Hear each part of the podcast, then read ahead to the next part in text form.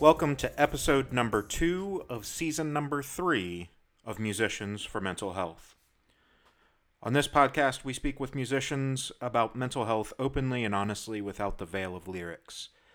We are not mental health professionals, we are not licensed therapists or counselors.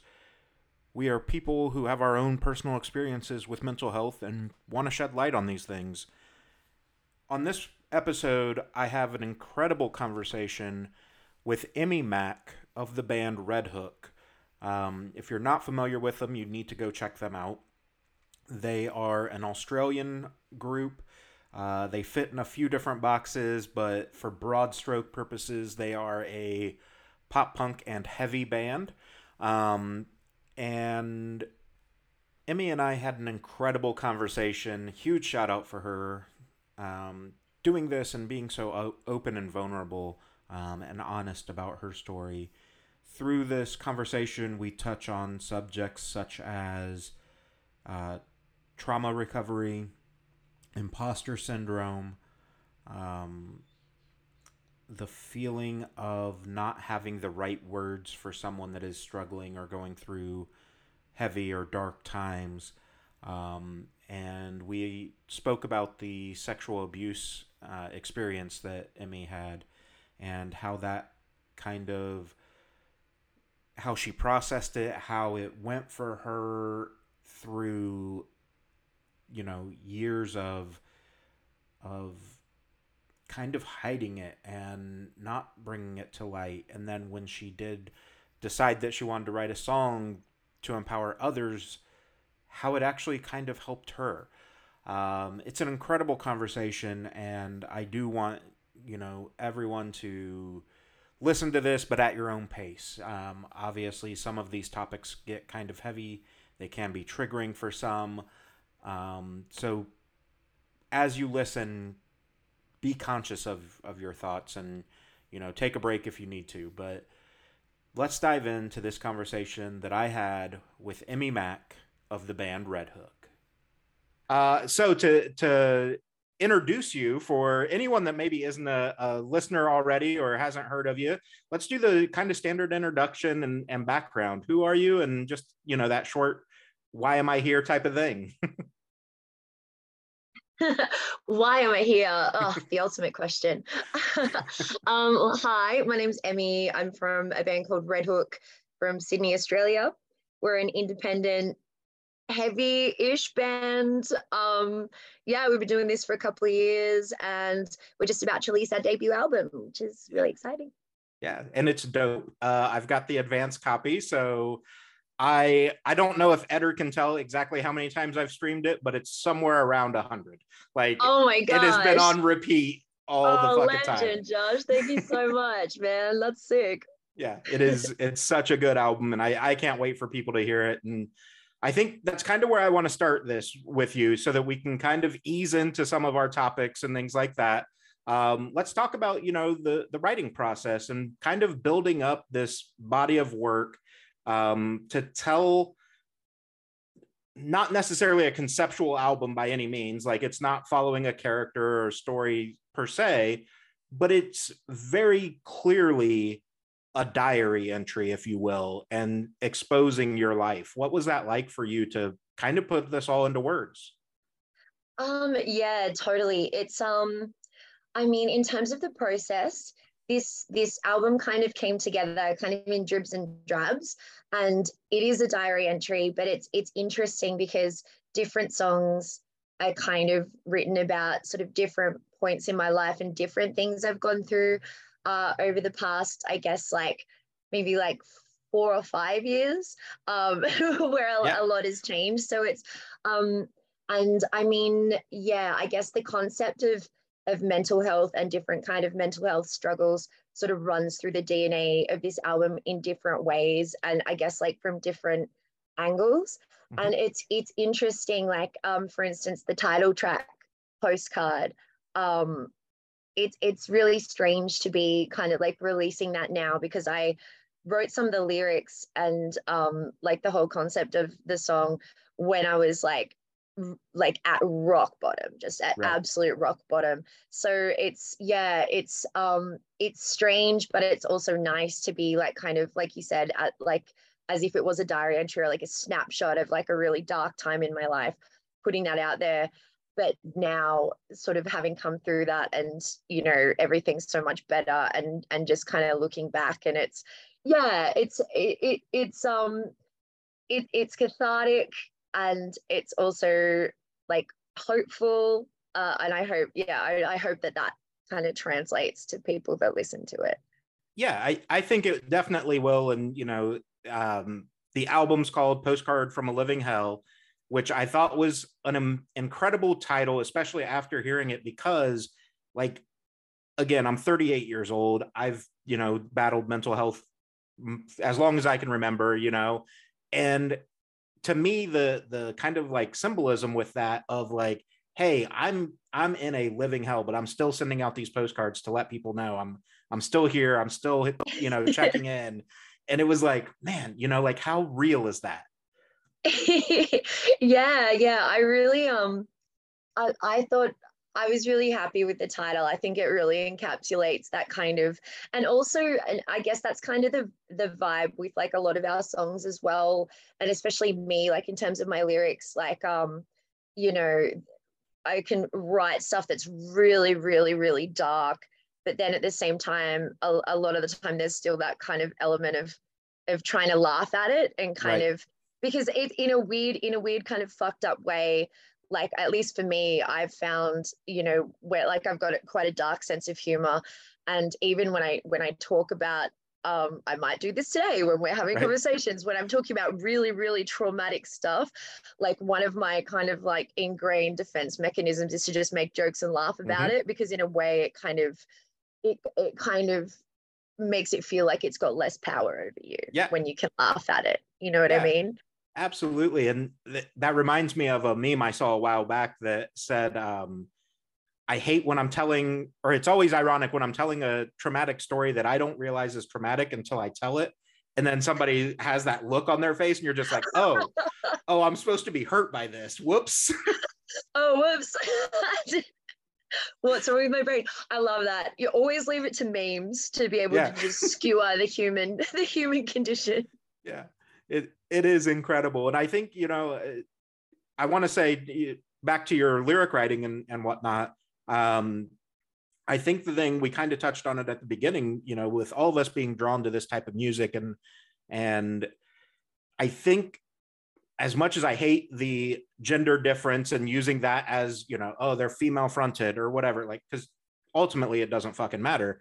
But i think the big difference in this genre when we talk about you know pop punk or heavy music a lot of times the content that you're writing has been sung about from the male perspective but it's typically the like woe is me like oh you know she broke my heart whatever. And the girl side of it is always it's that but it's so much more empowering the way that you write that stuff that it's like yeah this bad thing fucking happened but oh well i'm i'm going to rise up and move past this That's funny. I've never really thought about that before. Um, but yeah, I mean, I guess I I guess that's definitely I guess when you yeah, I guess like the cliche kind of like sad boy kind Right. of like angsty, emo, heavy stuff. Mhm. But, um, yeah, I mean, it's interesting, uh, like when you talk about the gender thing, um, because one thing, one thing that I found when I was growing up was because you know I'm like much like yourself, but like mental health has been, um, you know, always like a, a, a sort of a, a constant sort of theme and, and Right. thing that I've I've struggled with like over the years since I was a teenager, and um, I like a lot of you know in like a lot of interviews and stuff people always ask you about your influences you know it's like the the typical question Right. but um i never really like in terms of like like female artists who influenced me um i i never really sort of I, I never I never really found any of those kind of artists. Like there were I, I there were never really any female artists singing about this Mhm. type of stuff when I was growing up. And so I didn't really there was it was, you know, it was all like, you know, like Avril Lavigne and it's like, Right. oh, you know, like I don't like your boyfriend, like that that kind of yeah. stuff, like and and which is you know fun and it is what it is, but like there was never really anything that really spoke to me, and so I guess what I kind of, I mean, get want to be is like have that female voice for like girls like me that that struggle mm-hmm. with this kind of stuff when they're growing up um to kind of yeah to show to kind i guess kind of normalize it because you know like i i did feel like a bit of a freak um right. You know when you when you're growing up and you don't have that kind of experience reflected in music from somebody who is you know you feel a connection with or you think oh they're like me and i didn't right. have that so yeah. um i guess yeah like putting these experiences that i've had into music i kind of hope that that at least sort of provides that kind of uh, support or you, well, it, you know it goes just, into kind of like the representation thing right? Like totally. never been able to see yourself as that point in the music industry and that's something else i wanted to touch on especially with uh, you partnering with Mikaila who is mm. tell uh, but you guys especially the aussie scene let's be fucking honest. You guys yours truly uh, stand atlantic bonnie over there like you girls are killing it and like it's finally i think finally making this culture shift of, of oh pop punk is a boy band type of genre and it's it's fucking not anymore and it's so cool to see yeah it's fucking rad man and like bonnie bonnie and mick i i love those two legends so much they're both they both inspire me so much in, in different ways and they're just both incredible humans, incredible artists.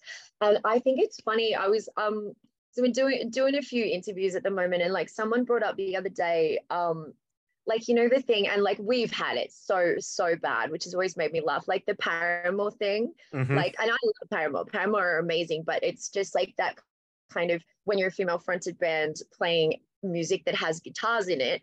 Right. Um, regardless of like we were a nu metal band when we yeah. when we first started and we still got compared to Paramore even though we were playing music that sounded more like you know Limp Bizkit and Linkin Park but we still got the Paramore comparison um, which is I mean it's fun but it's because like you know that band was, was so um, you know influential and amazing but the thing that I love now that we're having like this explosion of you know um, like female and femme identifying artists playing this music is I think for the next generation, that's it's not going to be the case. There's going to be so many more. It's it's yeah, like yeah. it's not everybody's just not going to be comparing any female artist to this one band. You know what right. I mean? Right. Yeah. No, and I think I think it is incredible because there are you know doing a quick list. You know, there's you guys, yours truly, Stand Atlantic, Spiritbox, uh, Against the Current, like concrete castles there are so many super talented and powerful voices in the scene now that i think you're absolutely right. In the next you know generation they're going to look back and be like oh you sound like uh, well you sound like late 2020s music. Okay that's cool. Like period. There's no yeah. gender to it anymore because it doesn't matter. Yeah and I, I love that. I love that. Yeah. I'm really yeah it's really it's a really exciting and beautiful time i think to be in this scene and playing this kind of music. Yeah for sure um, so let's touch on imposter with Mikaila because again she's fucking rad. She's been on the show a few times. Love that girl. Um, you guys had kind of an interesting uh, realization and and kind of an explosion of friendship come out of this song. yeah, it was it was surreal, man. It was surreal because like Mikaila and I have been friend like we've been friends for like a couple of years. Not like super super close friends, but like we've been you know we've always loved and respected each other and um but and we always wanted to like she she um did some gang vocals on our song Bad Decisions from our mm-hmm. debut EP but yeah we wanted to do we wanted to do like a proper collab and yeah this song it was one of my favorite songs off the album and i just thought her voice would sound amazing um, and it was just crazy because when i sent her the song and sort of explained what it was about it was just like this holy shit moment where we realized that we were going through just like these parallel situations yeah. like which basically um uh TLDR, going through breakups with you know people who had we found out had just been lying to us the entire time manipulating us the entire time and like pros and like just processing the head fuckery of that like who is this person like have they just changed or like who like was who this person that I have in my head, do they even exist at all? Like, and yeah. just it was just this insane experience of like pouring like that confusion and trauma into this song together. And it just, yeah, and it was like I had no idea that it, it just like it, it's having Mikaila on this song and and the and bringing her voice and her experience and like the lyrics she added, the different parts that she added, just I don't even have words for it. It was just it was just mind blowing, and it just made the song so much more special to me. And you're right, we kind of like we kind of just trauma bonded and like just became really really yeah close through the just through the process of yeah going through these experiences together, and then also like pouring those experiences into this song. So it was it was strange and beautiful and amazing. And yeah, I love I, I love the song that came out of it. Yeah, I, I think it's obviously it's been taking off on streaming and, and YouTube and stuff like that. I think it's definitely one of the songs that like is a clear single on the album. Um, that being said, though, I think there's some sleepers that haven't been released yet that are going to blow people's fucking minds. Oh, thank you, man. That's yeah. like what song? What's uh, your favorite? For, for, me, it's Inarticulate. That song oh. fucking is incredible. Thank you so much. That yeah, that that song is very very special to me. Yeah. It's a very it's a very very personal song.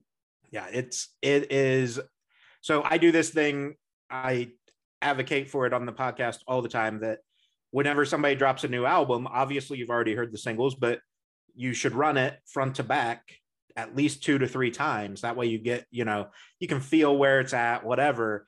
And on the very first playthrough front to back, that song was the one that I went, oh shit, what was that? You know, like immediately wanted to find out what's the song name? What, you know, like what am I coming back to? Um, it's just got such a, a crazy sleeper energy to it because you don't expect it to hit you as hard as it does. Oh, I'm I'm really that that makes me very happy to hear because yeah, that song that song is very very dear to my heart. Yeah, yeah, it's it's absolutely insanely good. Um, so let's talk about again.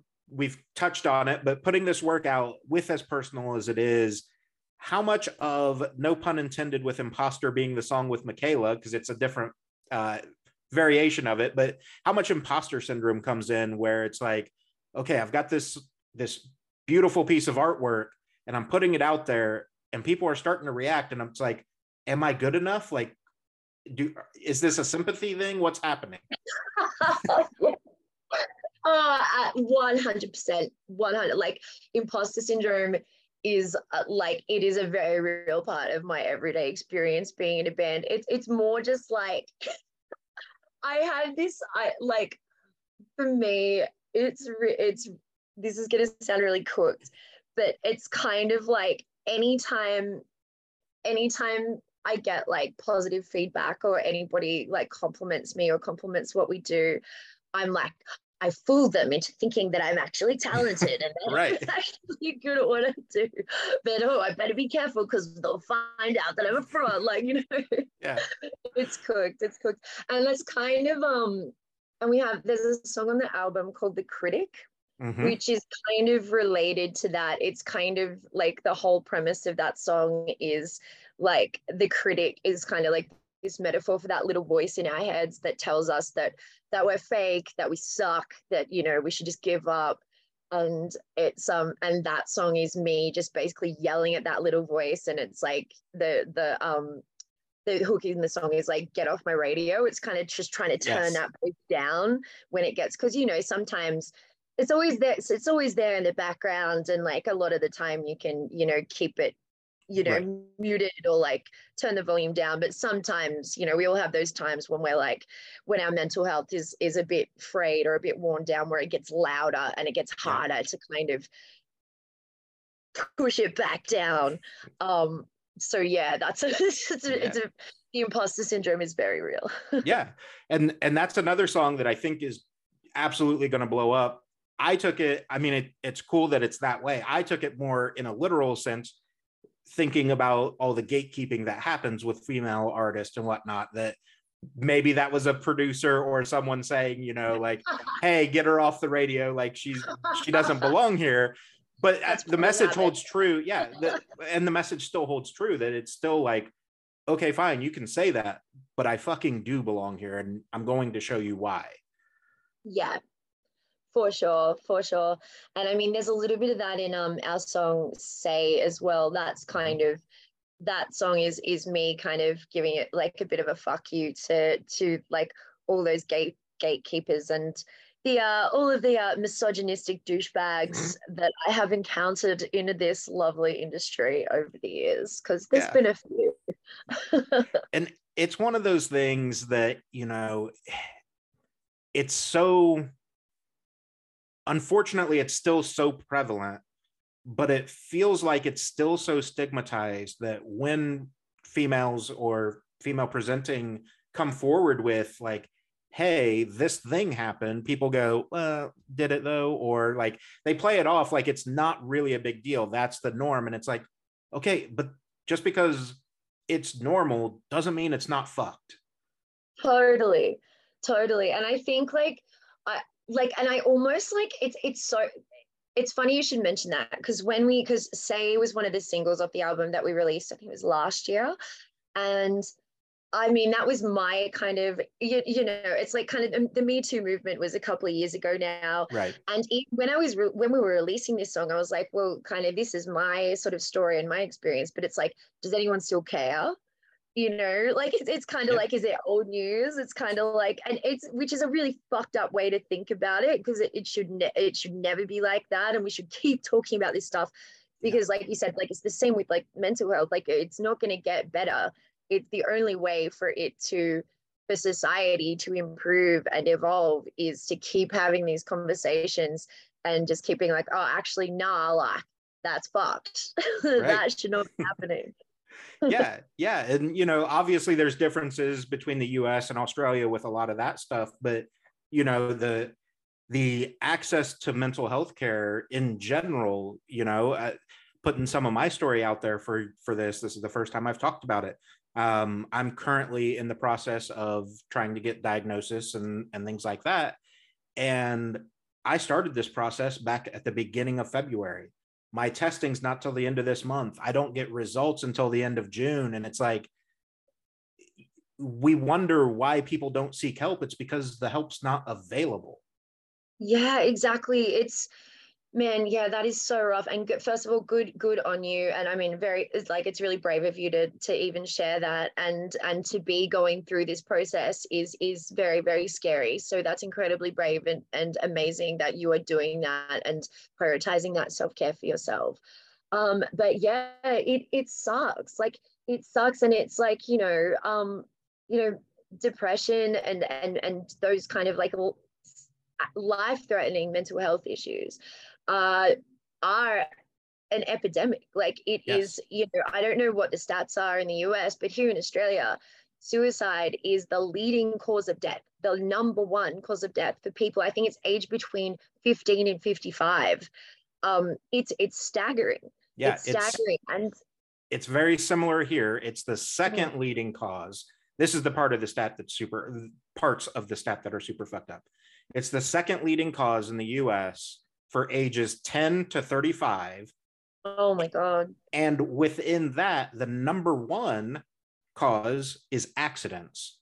So it's the number one preventable cause of death, and we do little to nothing about focusing on it it's it's it's like it, it's just mind blowing it's it's just mind blowing it, it's it, it's a hat and i mean it, yeah it's it's very very similar in australia. Like i've you know so many heard so many stories of people like we do have I, I think the system is slightly better. We have like this. Um, I mean, like I think our healthcare. No offense, I think our healthcare system's just a little sure bit better. So we, we have like there's a there's a scheme at least in New South Wales, which is the state where I'm from, where you can have like ten free sessions with a psychologist. But the problem that people have is it's so difficult to to find some like to find a psychologist who actually understands them and can help them and so what you get is people having to like you know go go see all these different doctors and just try and explain all of their trauma and everything that they're going through over and over and over again and that you know like when you're depressed it's hard enough to get out of bed and put your pants on in the morning right. let alone like you know have, yeah. have having to do this and jump through all of these hoops just to get care and to and to get the help you need it's yeah. it's yeah the system is like the system is broken a- across the board and more definitely needs to be done and i don't understand why i don't it, it's just yeah it just feels like it's such a huge issue that affects so many people and you know is literally costing lives and right. it just keeps getting swept under the rug like it doesn't make any fucking sense the the only logic i have found to it is that it's a generational issue in that the generation that is in control of government and policies currently is from mm. the generation where you didn't talk about the uncomfortable stuff you yep. didn't you never addressed it so their solution is if we don't talk about it it doesn't exist and mm. we're in the generation coming through going no if we don't talk about it it kills people literally yeah 100% yeah we just we just need a, a purge like all like that generation just needs to retire. Yeah. And just will take over. Yeah it's i and i don't know how it is in australia for that but like in the us I mean, you can be in your 70s and be president, which blows my mind that oh, you know what I mean? You're past retirement age, you're into nursing home age for a lot of people, but yeah, you can control the, the country. Like, uh, I don't think that's right. I know. oh, it's it's bizarre. No, it's very much the same same here. Like politics is still dominated by like um, you know, crusty white, you know, conservative boomers yep. um for the most part. Uh, so yeah, definite, definitely. Um, there definitely needs to be a, a shift. I think things are slowly shifting, but it's still yeah those the sort of bastions of power still still lie within those same like dinosaurs that it that it always has. Well, and I I just looked it up as of January 23rd, or sorry, January 30th, 2023, for the US Congress, the average age is 57.9 years old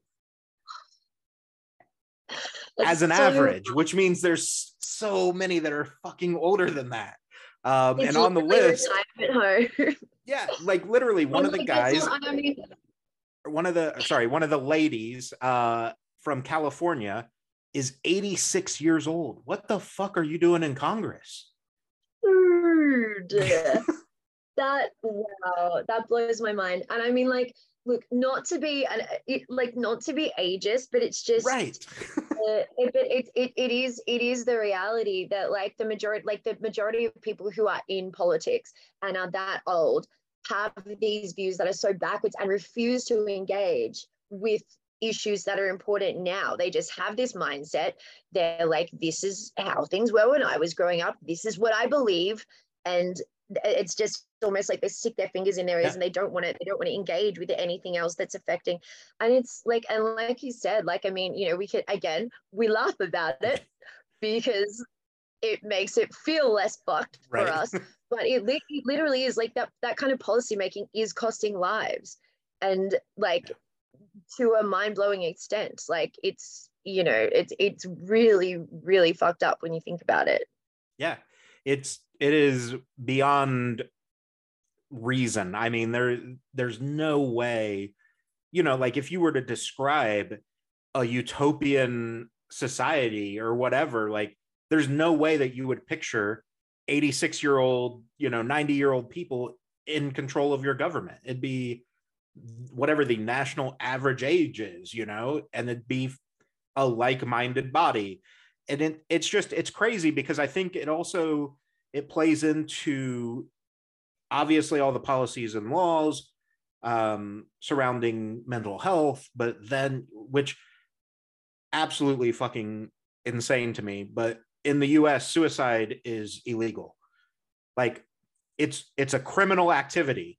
So I kill myself, but you're going to charge quote unquote charge me with a crime like i'm dead what crime did Yeah. i commit That's in, that's that's insane. And there's, I mean, yeah, there's been a, I mean, uh, there's one thing. There's a lot of, I mean, we have a lot of organisations here in Australia that that have a high visibility, and there's definitely been a move to sort of change the language Yeah. around um around suicide. Um, and I don't know. I actually don't know if it's. I mean, I know the word suicide is still used a lot, but I, and and like you know, the the word itself is is by definition a crime which Right. is which is like so so bizarre so bizarre. And and it's important. I mean language and the way that we talk about things is um so important and and has you know has a has a real world world impacts on on the way that people understand it and and the thing the the things that happen. Um so yeah they're just like like just what we're doing right now just like having like talking about it like this is there just needs to be more of this. Yeah. Yeah. By people slightly more powerful than us because you know Slightly. who are we?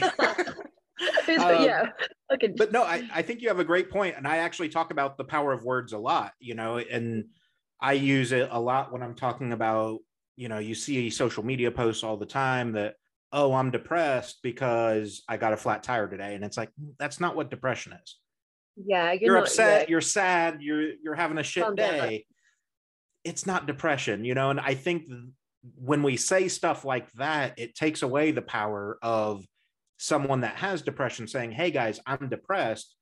The mindset Mm. and perception is now oh you're just having a bad day. Like no i'm yeah fucking it, depressed it really it, it really minimizes it. Yeah you're so you're so right yeah it's it, it and it, and i think um yeah it's it's it's definitely i i think that that's definitely an issue as well like the way that we and especially especially the role that social media plays with people like reaching out and expressing mental health because i feel like a you know because some people it, it's it's really really hard. I think a lot of people abuse social media for you know if they're just like looking for like looking for attention or, and stuff Right. like that and then that also kind of because you you never know. Like when somebody when somebody does a post like that you're like okay are they in serious trouble or are, are they just like yeah.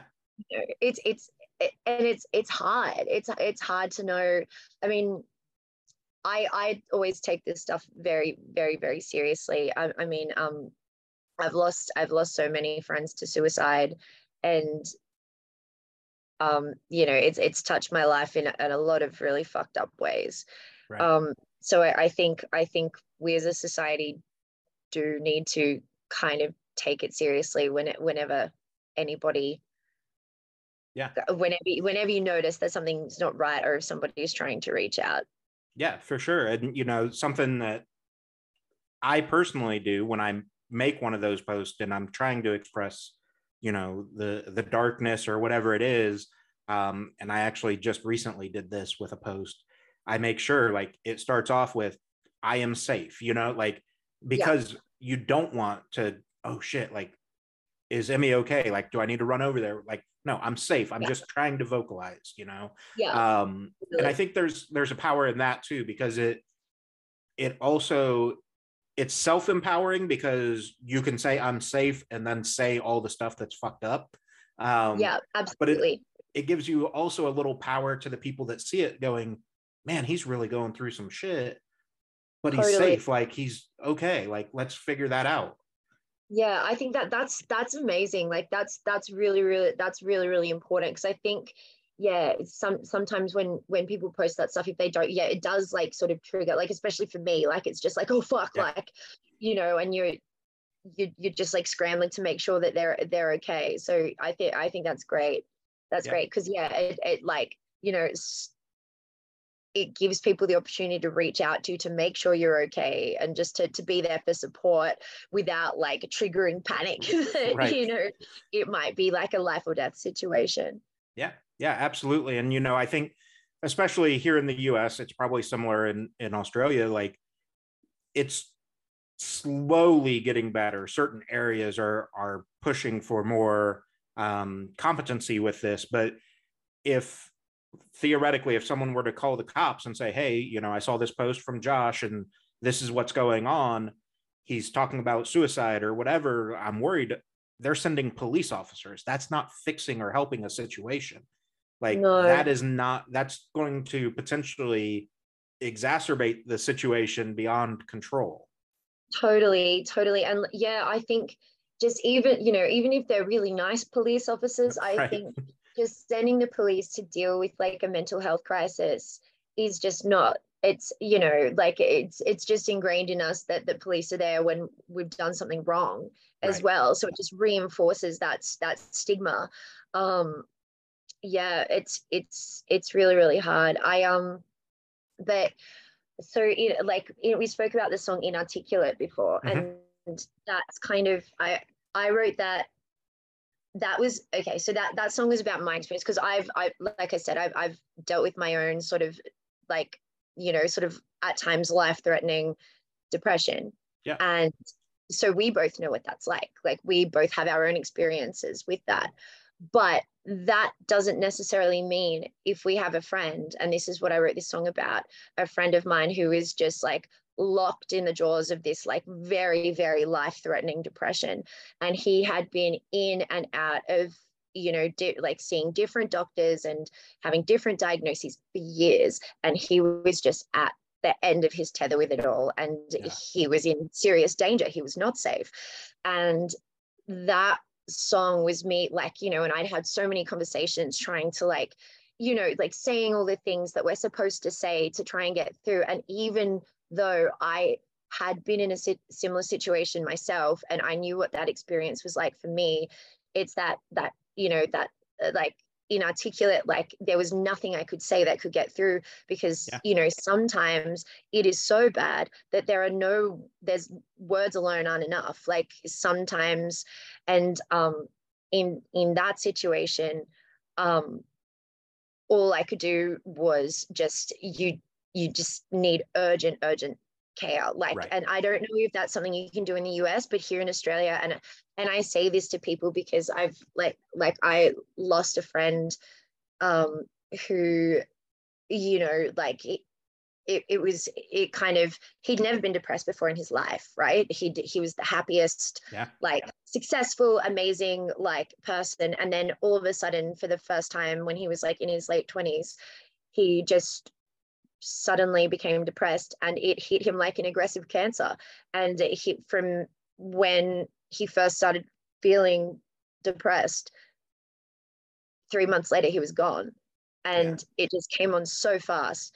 And so yeah i, I guess like my I, my advice to anybody who is in that situation or has a friend is just like get the fuck to hospital. Just go straight yes. just go to emergency. If it's an if it's that much of an emergency just just just go go there and then let and, and, and again it might be different in the us but here in australia you can do that. If, if you're somebody rather than calling the cops right. take your friend to the to the fucking er because and and then you can sort it out from there and at least you'll be in a safe space with you know not police medical professionals who who can help help put a plan in place and and and maybe you know get them to a, some kind of facility that can that can help them on their on their road to to to getting back to at least a place of safety. Yeah for sure. And and that is absolutely an option here in the us that mm. you know I, I don't know of a single hospital i'm sure there's some out there but realistically, no medical professional is going to turn you away if you walk in and say, This is the problem. Yeah. Um, and I do think that that is infinitely more powerful and effective than, Hey, the cops are at your door. They're going to put you in handcuffs in the back of their car. Like, not in lockup should do the trick. right. Yeah. Like, what the fuck? That's not going to help me at all. Um, it, it is, it's insane. And I think you know, coming back to the the power of words, I want to talk about uh, Jabberwocky and the story because that is an incredibly powerful story. I've read the Rolling Stone op-ed that you did, um, which will be linked in this podcast as well, so that everyone else can read it.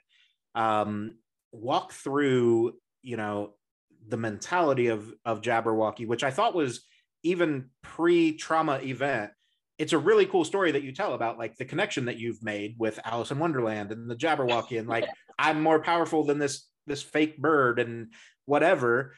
Um, but then to to see that reality that you've built kind of waste away because of someone else um, obviously is insanely difficult to deal with yeah it was um and i mean it was it was really it was really bizarre that i kind of like that my brain returned to that metaphor of the jabberwocky to express this story because it was just this really bizarre like version of alice in wonderland i think ringo starr was in it that used to just be whenever I was like, I feel like whenever I was homesick from school when I was a little kid, this was always on TV. Right. And it used to scare the fuck out of me. And like looking back now, like I I I looked it up on YouTube and watched it again, like when I was uh, when I was like doing, you know, writing the stuff like after we did this song and I was like, this, it's ridiculous. It's this stupid, like you said, a dumb like bird puppet. But when I was a kid, it scared the fuck out of me. Yeah. And um yeah for some and i just found like i just thought it was actually just it just really sort of encapsulated that experience of of the trauma that i went through so if if if anybody uh, hasn't heard jabberwocky or doesn't know the story behind it i wrote this song about a really fucked up ex- experience that i had um, i was i was sexually assaulted in berlin during RedHook's first ever european tour and the way that i dealt with that was that I didn't really deal with it. I sort of convinced myself, like I, I, had to sort of deny it, deny that it had happened, and convince myself it was like a dream, um, because we were on tour. Like it happened right. one night. The next the next morning, to get in the van, drive to another country, and load in and play a show. And so I couldn't process what I couldn't allow myself to process what had happened because I would have gone to pieces. So I just like denied it. And um, that metaphor of the Jabberwocky and Alice in Wonderland, that specific movie, is it's kind of like um, it's it just keeps sort of popping up in Wonderland whenever Alice is doing something random and just to scare the fuck out of her, like at just random points in time. And the way that she's finally able to vanquish it at the end is kind of by sort of standing up to it and being like i don't believe in you. You don't exist. Like i you know like sort of that sort of mind over matter like i'm more powerful than this manifestation of my childhood fears. So and that's kind of kind of ha- what the experience of that trauma for me was like because even though i didn't consciously uh acknowledge it or process it and i kept pushing it away it would just rear up and kind of like attack me at random times when I was least expecting it. Um, so yeah, I felt I felt like um, that monster analogy was was was very very apt for that. And the funny the the craziest thing about that song is because because I just out of necessity like I I denied myself from processing that trauma um, when we got back to Australia after that tour, like I was just, it had just become habit. Like it had just become like, it's not like I could sort of dredge it back up. I just chose not yeah. to. And it wasn't actually until I wrote that song that I really actually confronted it and processed it in a healthy way. Right. And um and yeah, and now I now I can talk about it and laugh about it. Well, not really. Laugh. Well, I guess I don't know. but not yeah, in a not in a true humor way but yeah like it, like oh that was a hilarious thing that happened to me kind right. of way but you know it's um yeah so i mean writing that song um it, it was kind of it was very therapeutic in a way that i didn't expect it to be because i thought i was fine. Like i was just like yeah i'm over this like yeah. um and then when i was writing it i was like oh fuck. No actually i haven't actually ever dealt with this healthily. Yeah. Yeah and it, it's it's incredible like the duality of this but the the power of the mind is insanely high and like like mm. you said i can i can take this i can put it in a box i put it in the back of my mind and i'm never going to look in that box again it is gone yeah. i'm done with it and then mm-hmm. walking down the street you know hearing the same song or whatever it is you know that random smell, a car passing by, all of a sudden it's like, oh fuck, like what's happening? literally literally and it's weird it's like um with trauma I, and i'm i'm sure anybody who's you know experienced any kind of like great trauma in their life will relate to this. It's like even if your mind denies it your body remembers. So i would have these even though i'd just like like you said put it in the box and shut the lid on the box and threw the box in the fire. Um little things like that you know, when you're just going about your day and you're not even thinking about, you're not thinking about any of that shit, you've got other stuff on your mind, and mm-hmm. then something will happen.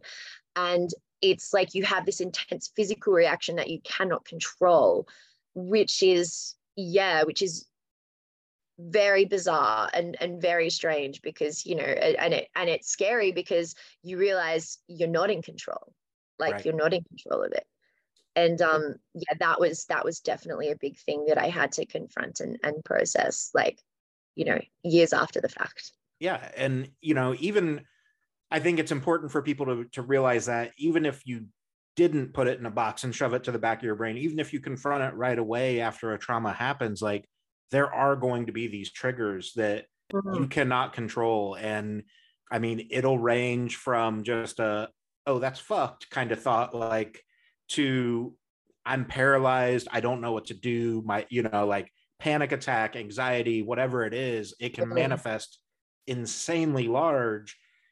And I think it's especially like it's always scary, but it's especially scary the first time because you don't make the connection that, okay, this is triggering that. Like, yeah, it was just a car drove by, like it backfired. What what was yeah. that? You know? And you're like what the fuck's wrong with me? Like am i like losing my mind? And yeah. yeah that's it. And that's why yeah that's why it's so important to you know do the do the self-care to seek help even even if it is hard. Like you know we i think again like i think we're still we have like a, a little bit of a hangover from the previous generation where um you know we are like like here in australia it's that mentality of oh just you know suck it up. You know like yeah. life you know could be worse. At least you're not like starving in you know some third world country like and you know and we have that sort of we put that pressure on ourselves like oh my problems are just you know it's nothing like i can deal with this. But like we have to i think we all just need to be kinder to ourselves and especially if we've been through something traumatic and give ourselves that acknowledge what happened to us and give ourselves that space to experience you know the trauma reactions acknowledge it and then you know get get help just get right. support whether it's from people we love or or from professionals to to help us like figure out you know the the tools that we need to to process that and that's the that's really the only way the only way to to really kind of heal properly from yeah. any of that shit is to just face it yeah for sure and i i think you know i don't know if you experienced this but kind of going back to when we were talking about um, the minimalization of trauma and whatnot in a lot of cases when someone is sexually assaulted and thank god survives that seems to be the argument that people try to make to him is like, well, at least you're still alive. And it's like, what? okay, but but that doesn't make the other part any less fucked I up. Hate, I hate, I hate that so much. I hate that so much. And like, it's like you can do that with anything, right? right. It's like any any fucked up thing that happens to you. It's like eh, you can always sort of compare it like say oh it could be worse. It's right. like that is such a fucked up thing to say. It's such a fucked up mentality and it just it minimizes it minimizes everything. It's like oh you know like like this traumatic thing happened to you. Well you know at least like you know you weren't you, you know you you, you didn't lose your leg. it's okay yeah, like exactly like it's just it's it's so it's so it's so stupid. It's can we can we just can we just not do that? Can we just like right. can people just stop doing that? It's, it's you know it, it, it is so unhelpful to to tell somebody especially if they're reaching out to you about their trauma or something fucked that they're going right. through. It's not helpful to to just say oh well your pain could be worse. So it's right. just it's really it's really because because the underlying message of that is just kind of is just like suck it up. Yeah. Well, Nick, Which I think not healthy. no, it's not. And I had a, a conversation with a girl on this podcast named Mel Taven, and we've been trying to when we talk about mental health and mental illness, instead of calling it an illness, we talk about it as mental injury instead, for the fact that this, and I'm going to tie it into what we're just now talking about, because when you say injury, people imagine a physical thing, right? Like yes. I, I got shot in the leg, that's an injury or whatever. And you're more potentially more likely to help someone that's injured. If they have a broken arm, oh, I can carry your groceries for you. Yeah. But if you, oh, I'm I have a mental illness, it's like, oh, okay. But yeah. if I have a mental injury, oh well, you know what's going on? Like there's a little more buy-in to it. implies yeah I, lo- I i love that. I love that so much because it also implies that it's something that you can heal from right. as well with yeah. rehabilitation and you know the the proper medical treatment. And it's and it's so like and i've said this i've said this to when i've you know had conversations with friends who have been going through you know mental health stuff and you know and because there is like even like you know with like my generation like there's still that stigma and that fear of of getting help because you mm-hmm. feel like you're weak. And i you and i usually use that. It's like well dude like if you broke your leg you would go to the doctor. Right. so why is your mental health any different? So yeah i think that's a be- that's a beautiful um beautiful way to put it. I love yeah. That yeah. And you know the the part that made me think of it was when you said, you know, like the, or when we were talking about the, oh, it could be worse. It's like you wouldn't walk up to somebody that had just been shot in the leg and be like, well, at least they didn't shoot you in the chest. Like, yeah. okay, dick, but that doesn't make this any better. Literally. Oh my gosh. Yeah. What is that mentality, man? It's so like it's so bullshit. it, it really is. Um, if you're okay with it, let's talk a little bit about, you know, you go through tour, you put it in the box, you get home, you write about it. When that box gets opened and you're writing, how does that process of healing start for you? Obviously, the song was cathartic in its own right, but like taking it all out of that box and going, okay, like I can rationalize this. I can, you know, I can understand where this is triggers like how did you break that apart if you will? Um it was it really really was a process and i don't think i like it was i guess with like the lyrics and stuff i mean this is a kind of a cliche thing to say but they really did just come that was like in terms of writing that song like they really did just come pouring out and it was like I, I sort of confronted there and there were so many layers to it. It wasn't just the trauma. It was like the fact that I was because I hadn't told like I mean I I barely told anybody that this happened yeah. to me. Only like the my the closest people in my life and all and this was and I wrote Jabby like it was probably it was there was probably about two years between when it happened or like you know one or two years between when it happened and when I started writing this song. Mm-hmm. And I felt compelled to write the song, actually, not for me, because in my head, when I started writing it, I was like, well, I'm fine. Like, I'm over this. But I feel like I felt like I need to, needed to write about it, eh, eh, like to put it out there for other, especially women um, in this scene, because I, like, when it happened, um, I, it was like probably the first time in my life that I'd been through something that I couldn't find a song that helped right. me because there wasn't there wasn't a song um at least in the kind of these these genres of music that like I couldn't find one right. that that really spoke to me and to that experience and I was like well this is something that happens to so many women like every like it's actually terrifying like every single woman i know has a story they have yeah. a story like they're varying degrees of you know like fucked upness, but it, it like everyone has at least one story. And I thought I was just like, isn't that insane that it's such a common experience that we all share and and yet there's there isn't like a, a, a song that really speaks to that. So I felt kind of like a tremendous amount of um, responsibility to write about it but I went into it thinking like I'm I'm fine. I can write about this. Like I've I've been through it, and then it was yeah that process of kind of opening up the box and like um and really facing what had happened and yeah. how that made me feel. And yeah that was um I d- like I didn't I didn't expect that. And I was terrified. I was actually I was so terrified to even when the song was done and I was terrified to to release it I was so scared and I think it, part part of that was um this fear that um like I think like with with RedHook and when I'm on stage, I it, it, I kind of shift into this persona where I get to be like this psycho badass, right? Right. And I was terrified that in putting this song out there and writing about that, that would undermine that persona that I'd built for myself and that I right. like um and that it would you know because I didn't want to be seen like a, as a victim I didn't want to be seen as weak but it was um yeah, it was incredible that it was really, really the opposite. Like it putting this out there and, and especially the fact that it's it's resonated with so many people and it's helped them and it's had such a positive impact on them.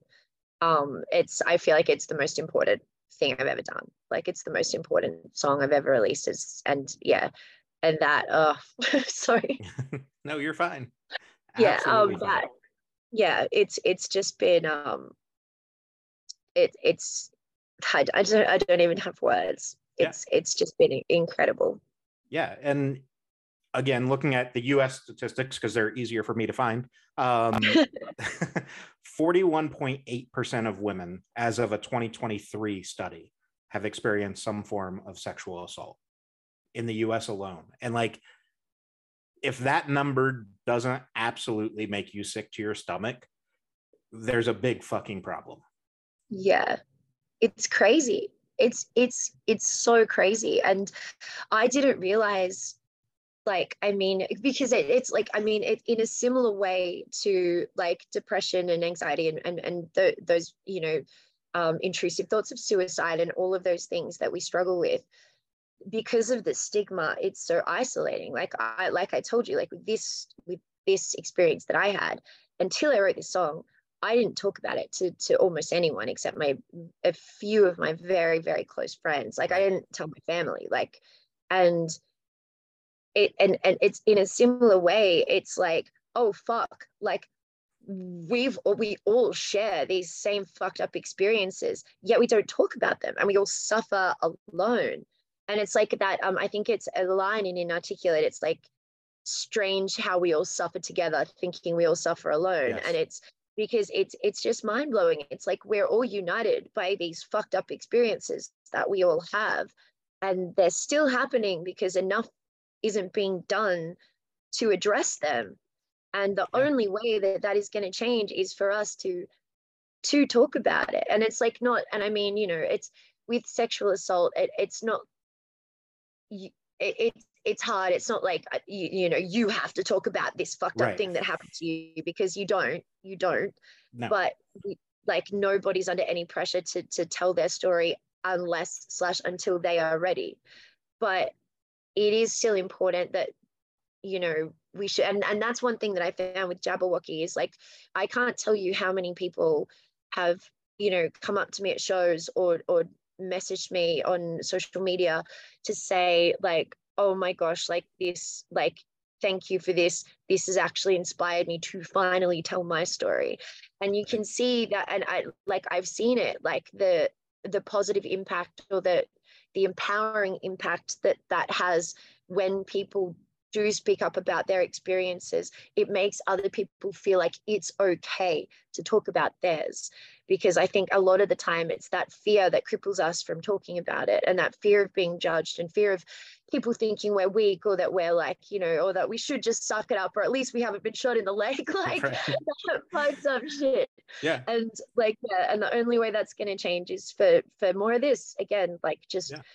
all of us you know ha- having the bravery to to speak about our, our own shit when we're ready to and and hopefully that empowering other people to do the same yeah and i, I think you know bragging on you a little bit here but when it when it comes Boys. from you know a, a badass on stage too that people they look up to you and go like this incredible badass woman something terrible happened to her she's moving on like i can do that too. Like now i have more motivation to to process my story and move forward. Yeah i mean well thank you.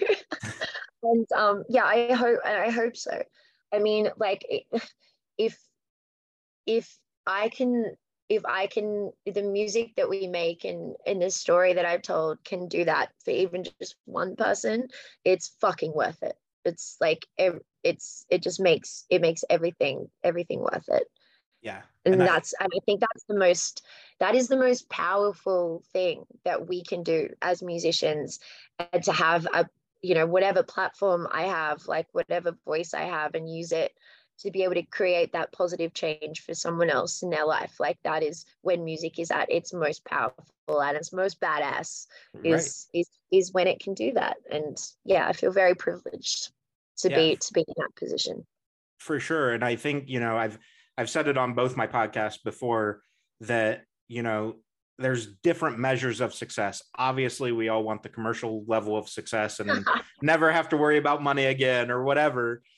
But it is absolutely right. but like legitimately, and I, I don't think I'm speaking out of turn or putting words in your mouth that like even if you made no more money from another RedHook song, to know that I've positively impacted someone, potentially saved a life, that's worth more than any money that could ever come to me. Oh, 100 you can't you cannot put a price on that shit. You you just you just can't like it's yeah i mean it makes it, it makes it all worth it like if you can if you can change one person's life for the better by doing something you love that's that's that's it man like right. that's why we, that's why we do this that's why and that's like and i mean i'm sure you're much the same it's like music has always played that role for me in the darkest times of my life like i can point to a song or like a band or an album mm-hmm. that has gotten me through has carried me through has been the light in the dark has has you know you know and you, people say like you know it saved my life. But in a way you know it it has. It's like yeah. having that connection and being able to feel like you are not alone and that someone out there understands what the fuck you're going through. That is it's worth so much. It's like it cannot be understated the importance that music and again particularly these genres of music i don't know what it is but it's like have, have people who listen to to heavy music and pop punk and it, it it's just it just seems that music is so much more intrinsically kind of woven into our dna it's so much yeah. a part of who we are. It defines us. Like it's part of our personality. Um it's not just something we listen to you know just right. for giggles. Like it's yeah. it's who we fucking are.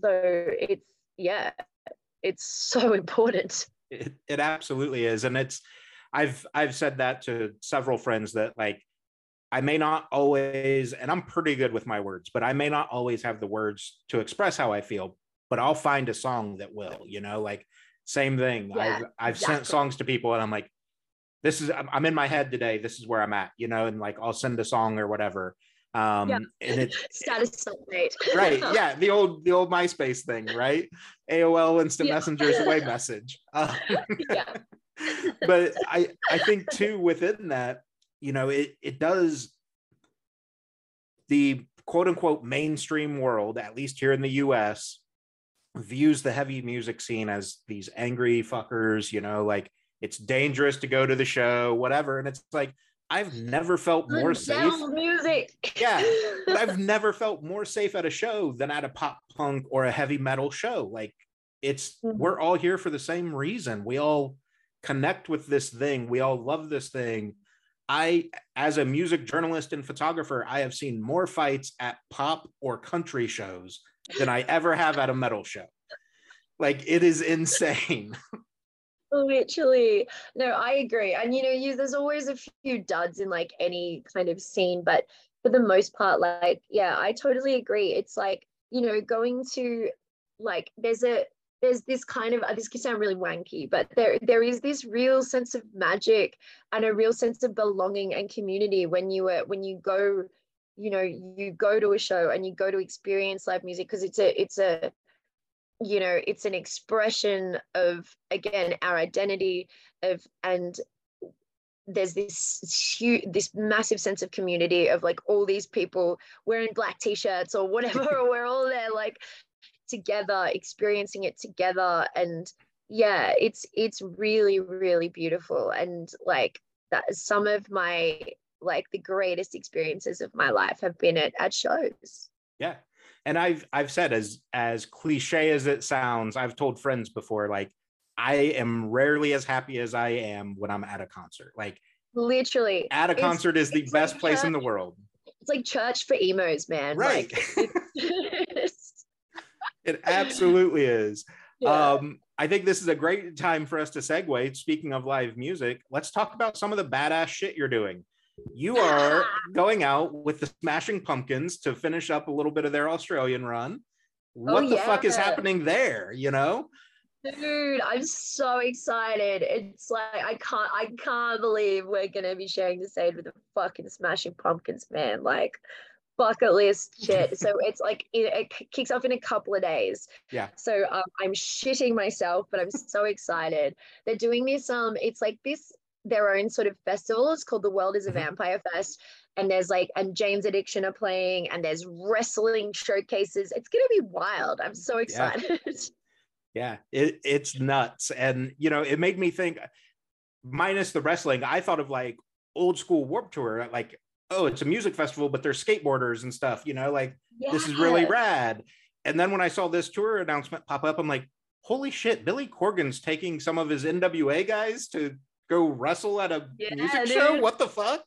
in Australia, man. I know it's so it's so wild, and like, yeah, I love I love that because I mean, growing up, Warped Tour was like, I wanted to play Warped Tour so, so bad, and now it's Yeah. dead. So I'm hoping I'm ho- I don't I don't know what the what the if there's any updates with Warped, what that I saw. Nothing I've seen. yeah, they did a fucking a really sadistic um April Fool's Day, Mhm. right? hmm that yeah that got me for a second i was like what and then i looked at some of the bands and i was like oh okay yeah all right Yeah. april Yeah. fools And because again the, the time thing- difference thing because it was april 2nd here when i saw Right. it so i was in april fool's mode. Yeah. But and kevin lyman is the type of mad genius that absolutely would resurrect it for a year or two you know what i mean? Like all right let's do one more or whatever and it's like bro don't don't toy with our fucking emotions you know? Like this is this is big. Um the other announcement that just came out not too long ago uh as in i think yesterday if i'm not mistaken you guys are hitting the uk with fucking stand atlantic and yes beauty school dropout and just fucking gonna kill it. So what's happening here? dude yeah no i'm so excited like yeah like the stat guys are like really good mates of ours and we've um been wanting to tour together for ages so we're so bloody excited to be to be doing it in um in the uk and europe. And yeah really excited to see beauty school drop out as well like so much hype around that band and they're Yeah. so sick. So i yeah i cannot wait. It's gonna be gonna be so much fun. And i really really hope that we can get to the us soon. I mean everybody keeps asking us about it and i want to go so so bad. And we've we've had like some offers and stuff but it's your visa laws man I know it's bullshit. it's I- such bullshit it's so I i, literally- want, I want to go so bad man Yeah, I literally just had Jake on from uh, Between You and Me. They're coming over and doing a run with Knuckle Puck and Real Friends. And I was like, you don't have to give me the exact dollar, but we were talking about being DIY and blah, blah, blah. And he's like, uh, we're basically 10,000 in the hole before we ever touch the ground in the US to get there. yeah And that's well it's That's with hit, just the band and a photographer. That's not bringing any road crew. They're doing all their own stuff. yeah that's that's so that's so so wild it's um And that's the reason why we haven't, because like just to put it in perspective, I'll give you a fucking dollar amount. I don't care. Um, so for us, um, just to get the working visa to be mm-hmm. able to come over, and this is just for the for the four of us in the band, um, to be able to get the working visas to be able to come over and play shows is sixteen thousand dollars Australian. That's before flights. That's before right. you know accommodation, van hire, crew, all that shit. Um, which is insane. And whereas like to go to UK and Europe, we don't have to. You don't have to worry about that working visa stuff. Like you just need you just need to pay. And we're independent. We've always been independent, and um, it's and it's a delicate thing because we're you know we're doing like we're like the growth is there and we can see like it's it's working really really well for us which is why we've you know sort of turned away a lot of a lot of deals because we don't want to get in into debt we're not in any debt right. we're um you know we're sus- growing sustainably but to tour the us would be such a huge financial hit that it would put us in immense amounts of debt. So where it sucks because we want to come over there so bad and i believe that we will and hopefully soon but we we need to we're building we're trying to build ourselves sustainably and we can't tour the U, us until we're in a financial position to be able to sort of invest that massive chunk of money. Yeah. Um yeah which is sucks. It sucks. I hate like the fucking business side of all this man. Yeah. like i just want to come over there and play. But and it, yeah. it's it is it's so insane. And that's why like when i was talking to jake about it we were obviously pushing the shows and stuff. And we're like what you guys don't realize, you know, to land here, we're ten, fifteen thousand dollars in debt by the time we get to your city. Like, if we don't come, this is a huge thing in the US, and I fucking hate kids for doing this. If you don't go to a show in their specific city, like, oh, why didn't you come to Chicago? Or, you know, like, bro, I was 45 minutes down the fucking road. You could have drove. And like we were yeah. trying to make that oh point that God. like especially for bands like you guys, uh, anyone from Australia, overseas, anywhere really, when they're here, don't miss the opportunity to see them because it is A, insanely expensive for them to get here. B, it may be fucking years before they can get back. And C, especially you guys, uh, you know, between you and me, things like that, like we're DIY. So this is our money that has been put out on the table. Um, come yeah. buy a t-shirt. Like the ticket's cool, but buy a t-shirt, drop a dollar in the tip jar. Like it, it's just it, it's mind blowing how many people. And I was telling telling Jake like I'm gonna go to the last night of the tour, um, and it's like a two and a half three hour drive, and he's like, "Bro, we have people in Australia that won't even do that." You know, like wow, yeah, it's insane.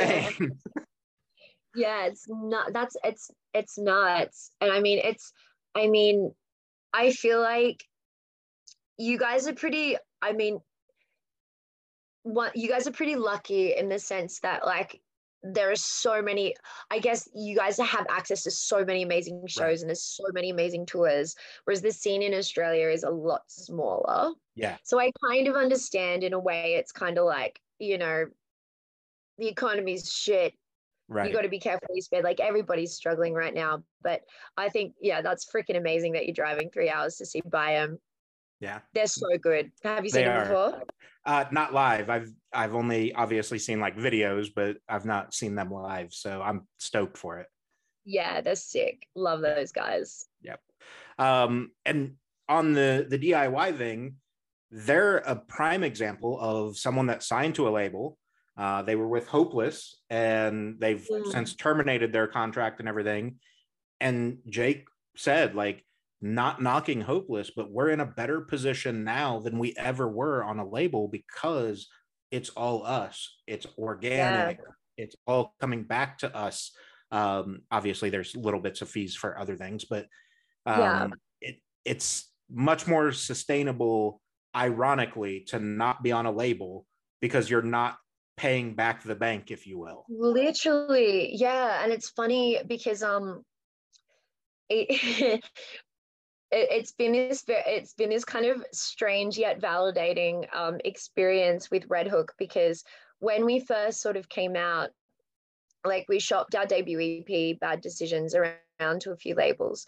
And I think the industry, um, the industry didn't really get us because right. they couldn't really put us in a box. And they were like, "What is this? Like, what? Like, what are you?" And what? And we're just like, "We're we're RedHook. We, you know, why are you trying to?" They're like, "Yeah, but are you like, are you a pop punk band? Like, are you a heavy band?" It's like, we're both, dude. Like, right? Why do we? Why are you telling us we need to like fit into this little genre box that you understand? And like, we just had this like the feedback was just like, no, we we don't get it. Like, but now that they've you know we've they've seen us grow so much since we released this EP. A lot of them are coming back and offering mm-hmm. us deals now. And we're like, well, we don't need you now. Like we're, right. you know, we're like the like our streaming and everything, we've grown this organically by ourselves to this point where we are making money, man. Like it's where we're putting it, like we, you know, we invest everything back into the band. Right. But it's again, it's sustainable. It's sustainable and it's growing. And like we've been turning down a lot, a lot of deals, a lot of even like big, big money deals that, and it's scary. It's scary because it's like, you know someone offering you all this money up front and it's tempting because you know we're still fucking struggling artists but it's you know we're we're making the choice the scary choice to back ourselves and back that we can keep growing this ourselves and um see where see where this crazy ride takes us yeah. Um because it's work it's working so far. And i mean yeah like i mean the side the the downside is it'll probably take us a little while longer to be able to get to the US but I reckon but we're going to get there. I believe yeah. we will get there. Hopefully hopefully I'm keeping my fingers crossed for next year. Yeah and and I think it's obviously just a matter of time. And um, to put it in perspective for people on the streaming side of things for you guys you are over as of us talking right now 366,000 monthly listeners on Spotify alone. And you know like not knocking that by any stretch because it's an incredible feat. But what i think casual fans or listeners don't understand is they see that number and they're like oh they must be doing really well. And it's like no because the payout on streaming is dog shit. So that's like $43 a month is what they're making here uh streaming yeah i mean it, it's like it, it could be better but it's you know, it's not it's not it, too too bad. Like right, it's, it's not, not, literally forty three dollars, guys. Like it's, it's not forty three dollars a month. I mean, it could definitely be better, but it's it's definitely like it's not a. It makes a big difference. Right. The the, the money, the the streaming money, and it's like yeah, and the, especially like with the growth that we've seen, like even in the past like year or two, it's um, it's good. It's yeah. like it helps. yeah and you know, I think the important thing though is for maybe specifically for those of us in the US, uh, you guys do have a merch shop. So shameless mm. plug here. Go to the merch shop, even though you aren't going to see RedHook for a year, maybe shirts and shit to wear to the show and have Emmy sign them. Hundred percent. I'll sign anything. Awesome. Um, as long as it doesn't be canceled. right. Which in today's culture could just be a t-shirt. Who knows? Yeah. It, well, I don't think look, I promise none of the RedHook t-shirts will get you canceled. Right. But you they're all there. They're on the I think, yeah, you go to Spotify, there's like a link, get yourself mm-hmm. some threads. Yeah. It'll be a good yep. time. It will be. And I think, you know, for those that are lucky enough to see you coming around Australia with the the Smashing Pumpkins, don't wait. Those tickets have been going insane, uh, super quick, selling out some shows. Uh, and the UK, I think, is going to be the same because I think they're itching for Stand Atlantic to get back there. They want to see you guys now too. Like it's going oh, to yeah. go very fast. We're so excited. I love the UK and Europe. So yeah, we've been wanting to get back there for the past since we came back last time. So right. yeah, yeah, it's gonna be it's gonna be super super fun, and I imagine like the tour shenanigans are gonna be cooked. It's gonna be great. Oh, I bet. I bet. I did hear a story uh, talking about tour shenanigans really fast. I did hear a story. I was listening to a podcast that you were on fairly recently uh, about a shoey incident. Why are Australians oh. so fucked and doing shoeys? Dude, it's so stupid. Like I did, and this is I'm assuming this is just an Australian thing, right? Like uh regular I've yeah. never seen anybody drink a beer out of a shoe. It's so stupid. It's so cooked. And yeah, the story was like I got peer pressured into doing a shoey on like, and it was I shouldn't have done it, but I was like I was saying no, no, no, and my stupid bandmates just kept like playing until I and I was like, you motherfuckers, all right, and I just did it anyway. I got like gastro for a week after we came back, and I was like, fuck you guys, never again. Do not drink a beer out of a shoe. Shoes are so unhygienic and disgusting and filled with bacteria. Just don't do it. It's the stupidest, stupidest like cultural thing. It's Yeah. not even a cultural thing. Like that is, it's just stupid. Don't do it. Don't It- chug beer out of a shoe. Again, and I've never seen anywhere else that does it. But It blew my mind. Like the first time I saw, I don't even remember what band it was, but the first time I saw it, I'm like, are they just like going for shock value? Like, what the fuck was the point of it? Like, I I still can't wrap my head around what is the point of doing it.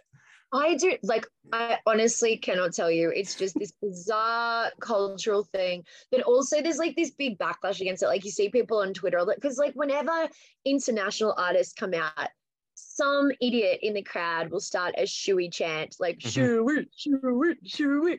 And then like yeah, there's always backlash. It's just because it's embarrassing. It's like embarrassing, man. Like, I mean, look, I'll do it. If you if it's like a brand new shoe, Sure. whatever. I'll, I'll drink the beer out of the shoe. But if some random hands you a fucking shoe off their foot, like, forget about it, man. You Yeah. don't know what kind, like, you fucking drinking someone's foot fungus. Like, Right. ew, Yeah. It- so disgusting. don't do Um, it. yeah, not worth it ever. I say ever. If there's like a million dollar check tied to it, maybe do the shoey, but Maybe, maybe. right. But yeah, still, the gastro isn't fun. right right. Um emmy i've enjoyed this conversation so much. So let's kind of do the the standard outro right? I want you to i'm obviously going to link all your socials and everything but where can people find you? What's the best way to interact? And then obviously getting out to see you at a show Yeah, for sure. Um, so all across socials, we are at we are RedHook. Um, yeah, if you want to chat, choose DM. Check out the music on Spotify or wherever you stream your tunes. The new album's dropping next week, April 21st. It'll be out everywhere. Debut album. We're so excited. And yeah, I hope you dig it. yeah sure planning on having this up in time for that so i think this is going to go up on monday the 17th in America, so probably uh, either that night or the 18th because you're a time traveler. Uh, you and your witchcraft, but uh, I, I again, I appreciate you having this conversation and and being so open and vulnerable with your story because I do think, um, again, these conversations, like we've said, are what's going to move that needle from this is a stigma to this is normal to we can repair and help. Um, and I think you know it's it's incredible to see you using your platform so heavily for it um, and not not only hiding behind the, the words and the metaphors you know it's it's very real and true with you Thanks so much for having me, Josh. Yeah, it's been it's been a, it's been like really awesome to be able to chat about all this stuff. It it really does mean a lot to me. So I really appreciate you having me. yeah absolutely that's everything i've got for you so you go enjoy your day i am probably going to get ready for bed here soon well, uh, sleep tight, my friends, and, and yeah, hopefully, um, hopefully we'll get to hang out with you in real life sooner rather than later. Yeah i mean who knows it's probably cheaper for me to get a ticket and fly to the uk and see you at a uk show than We'll it is for you to get here yeah Yeah, Yeah, there we go. So definitely looking forward to it though. We'll absolutely whenever you get to the States, I will find a show that that I can make. So hell yeah, awesome, dude. Thank you so much. thank you, Emmy. And that was my conversation with Emmy Mack. Um, her band RedHook is releasing their album Postcards from a Living Hell. And I just want to, again, huge shout out to her for taking the time, working with the schedule, Um, with them being in Australia and time traveling and being, you know, 12 or 14 hours ahead of time, sometimes it can be a little bit weird um, to line up the, the schedules, but we got it all taken care of. So, um, you know, again, the level of vulnerability and honesty that Emmy has shown through this conversation, but her music and anytime that she interacts with fans from what I've seen and what I've heard, um, she she doesn't hold back her authenticity um, and the truth to her story. And I think it's just really empowering. Um, I kind of made the comment in the the conversation there as well that you know, so often uh, when people think of pop punk, they think of the the whiny boy, whatever you know. My girlfriend left me, um, kind of the the emo country uh, feel to it or whatever. Um, but when when women or female presenting artists are at the forefront and telling their stories, there's something beautifully empowering about it. And people seem to latch onto that because they start to see themselves as a reflection of the song. And um, I really think RedHook is in a prime position to empower a lot of people to tell their stories, to be honest and open with the people around them and if nothing else, they make badass music that everybody can fucking enjoy and have fun with. Uh, so, again, huge shout out to her. As always, I will link all their socials and everything. I will also have a link to the Australian Rolling Stones article that she did um, that kind of recounts her sexual abuse story and um, you know, please feel free to read that. Spotify specifically is letting us do this thing now where we can ask questions on the uh, podcast episode in the app. I will have a question up, so please be sure that you go over, answer that question if you could. Uh, it would be super cool for me to to see and and a see how it how it works but b it'll help you know i'm, I'm going to be using those questions and things to um, tailor the content a little bit and things like that. So um, be sure you go follow red hook everywhere. We'll have all of the stuff on our instagram and and facebook as well. So be sure you follow you make the scene. Um, and i think on this particular episode, obviously you can be as as open as you want. Um, whatever you know, whatever it is. Um, but I think it would be really cool to let Emmy just know that you appreciate her and her telling her story and being open and honest. Um, so let's let's use black heart emojis. Let's use um, maybe a hashtag me too emmy or something like that um, to kind of show that solidarity because I think it would just be dope for her to know just how impactful her music is and um, I think she gets it.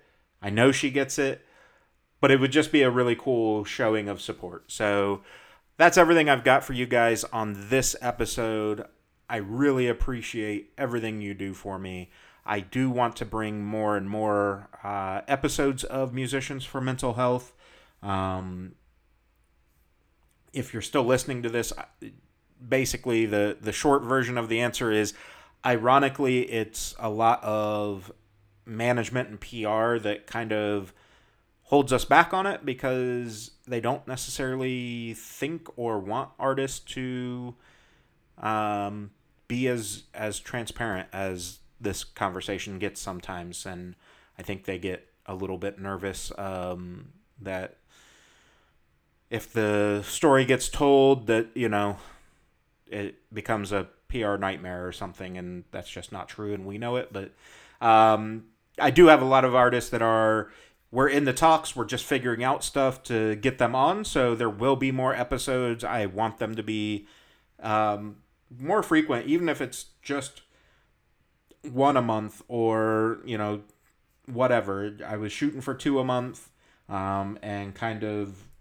have just hit a roadblock with that. But definitely going to be bringing you more episodes um, as quickly as I can, and again, I'm just really looking forward to it and appreciate everything that you guys do for me. So, as always, remember take care of yourselves, take care of each other, and you make the scene.